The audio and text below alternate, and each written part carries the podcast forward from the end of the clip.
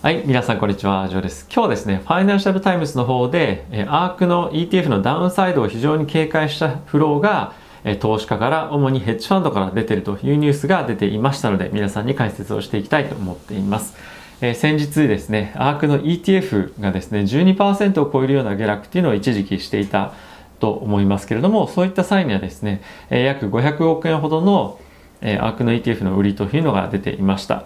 で、えー、そういったこういうまあ急激な売りが出てくるとアークはですね構成銘柄っていうのが主に、えー、小型株中心になってますので流動性に乏しいんですよね。そうなってくると、えー、投資家から、まあ、個人投資家は主ですけれども、まあ、そういったところから売りが大きく出るともう流動性があろうがなかろうが、まあ、ある程度もう投げ売りのような形で売っていくしかないと。もうそうするとマーケットが値段が崩れて一気にまあナイアガラじゃないですけどダダダーっていう風に下がっていってしまうような状況を、まあ、引き起こさざるを得ないというような、え、まあ、ファンドの仕組みになっているんですよね。この ETF っていうのは。で今後もこういったことが近いうち起きるかもしれないよねというところを警戒して今ですねオプションの取引っていうのがアーク K これにこの戦艦ファンドですねに対して非常に盛んになってきています。えー、1つ2つではなくて結構な額が出てきているというニュースの中身としては、えー、ありました。で僕も実際ツイッター見てた中で、まあ、今紹介していますけれども、まあ、こういったような、えー、ツイートも出てきていてダウンサイドの買いっていうのが、まあ、プットオプションの買いですねが非常にえしかもその異常なボリュームっていうのが出てきてますよというような形で、えーまあ、ツイートされていました。であとはですね、このプットオプション以外にも警戒する点としては、今、アーク系、この戦艦ファンドに対しての空売りというものが非常にここ数週間で積み上がっているというような状況となっています。で、今4%を超える水準まで来ているんですが、まあ今日ここで、えツイッターで流れていたのは4%弱まで今上がってきてますよと。で、これ過去に類を見ない水準の、え規模の空売りというふうになっています。であとはやっぱ気にしないといけないのはもともとこういうふうに空売り入れてますともしくはプットオプション入れてますっていうのはまああの理解できるかなとは思うんですけどもあとはですねこれマーケットが本当に崩れた時にもしくは崩れそうになった時にアークの構成銘柄特にアークが持ってる割合が多い会社ですね、まあ、例えば会社の中の30%アークがえー、株主なんですよという会社とかはですね特に、えー、ヘッジファンドのターゲットになりやすいというような、えー、性質になっていると思いますなので、えー、おそらくですね、まあ、僕も含めてなんですけどもアークが買ってるから、まあ、少し安心だなっていうような、まあ、安心感持って持ってる銘柄っていくつかある方も多いと思うんですけれども、まあ、そういった銘柄ですね特に気をつけておいた方がいいんじゃないかなと、えー、思っています。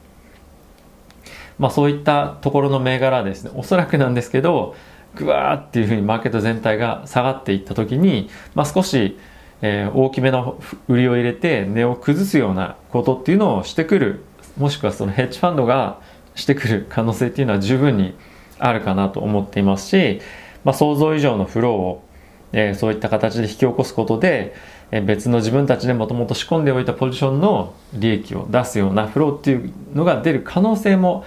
えー、なきにしもあらずなんじゃないかなと思っています。実際に、えー、ツイッターでもですね、そういった旨の、えー、レポート、レポートっていうのが出ていたっていうのは、えー、見られましたし、やはり、えー、まあ、もともとそのヘッジファンド自体がアークの稲子をやってたっていうところも、えー、一部あるようで、そういったところのフローの巻き戻しが今後出てくる可能性も、もしくはもうすでに出てるというような、話となっています。はい。えー、なかなかですね、ここ、えー、昨日も一日通してだったんですが、アークの ETF に関しては値が非常に重かったんですよね。で、えー、今日もダメかなっていうふうにちょっと一旦思ったようなタイミングもありましたけれども、えー、まあ、アークの中では一部プラスに転じた、えー、ファンドもありましたね。例えばそのゲノム関連とかっていうのも、え、戻していましたし、まあ、あとは、えー、 Autonomous Technology Robotics というところは、もうこちらも戻していました。しかし、えー、アークのそのフィンテックと、あとはですね、旗艦ファンドのアーク K、こちらに関しては、えー、マイナスで終わってしまったというような、えー、状況となっていました。で、こういった、あのマーケット全体として戻しているしかも小型株のラッセル2000っていうのが、まあ、プラス2.4%ぐらいでしたかねそれぐらいで戻しているにもかかわらずアークの ETF がマイナスしかも1%を超えるマイナスとか、まあ、アーク系に関しては0.5%フィンテックは1.6%のマイナスなんですけれどもまあ、これはちょっと異常だなと個人的には思ってます。なので、明確にこれターゲットにされている可能性っていうのはあるので、まあ、保有している方、特に、まあ、この2つ保有している方、まあ、他のところもそうですが、何が戻ってきてないのかなっていうのは、まあ、しっかりと頭の中に入れておいた方がいいんじゃないかなと思っています。まあ、今後決算もあったりもするので、そういったところの影響も大きく受けると思いますけれども、えやはりですね、アークに関しては、えっ、ー、と、まあ、そのなんていうのかなあの脆弱な、まあ、ファンドの構成っていうのには、えー、なっていますよね。はい、なので、え、上昇時には上昇相場にはいいんですけどもダウントレンドには非常に弱い性格っていうのがこのアークのファンドには見られるので、そこは注意をしていった方がいいんじゃないかなと思っています。まあ今の相場であればアークであれば OK みたいな少し前までありましたけれども今逆にそのアークが持ってるから心配っていうのにも今後え、少しこういった認識がさらに個人投資家にも浸透していくんじゃないかなと僕は思っています。で、もしそれがあの浸透していかないようであれば逆に危ないなと思ってますね。はい。なので次もし何かのタイミングで急落、暴落みたいな動きがあった場合にはアークの銘柄非常に危ないので、えー、注あの注意しておいてください。えー、まあ、もしかするとまあ、ある程度ポジションとしては外しちゃってもいいかなと個人的には思ったりもしています。はいまあ、そこはその今後のトレンドとあとはま決算とかそういったところの要素も、えー、鑑みてちょっと考えていくべきかなと思いますが、まあ、そのアークが買ってるから買うっていうもうそういう動きは少し控えた方がいいんじゃないかなと思っています。はい、えー、ついにこういったのもですね記事になってくるぐらいなので、えー、より人々に対して認知されてえー、さらには理解というところまで、えー、今後少し時間をかけていくと思うので皆さんもぜひ覚えておいてください。ということで、えー、今日も動画ご視聴ありがとうございました。また次回の動画でお会いしましょう。さよなら。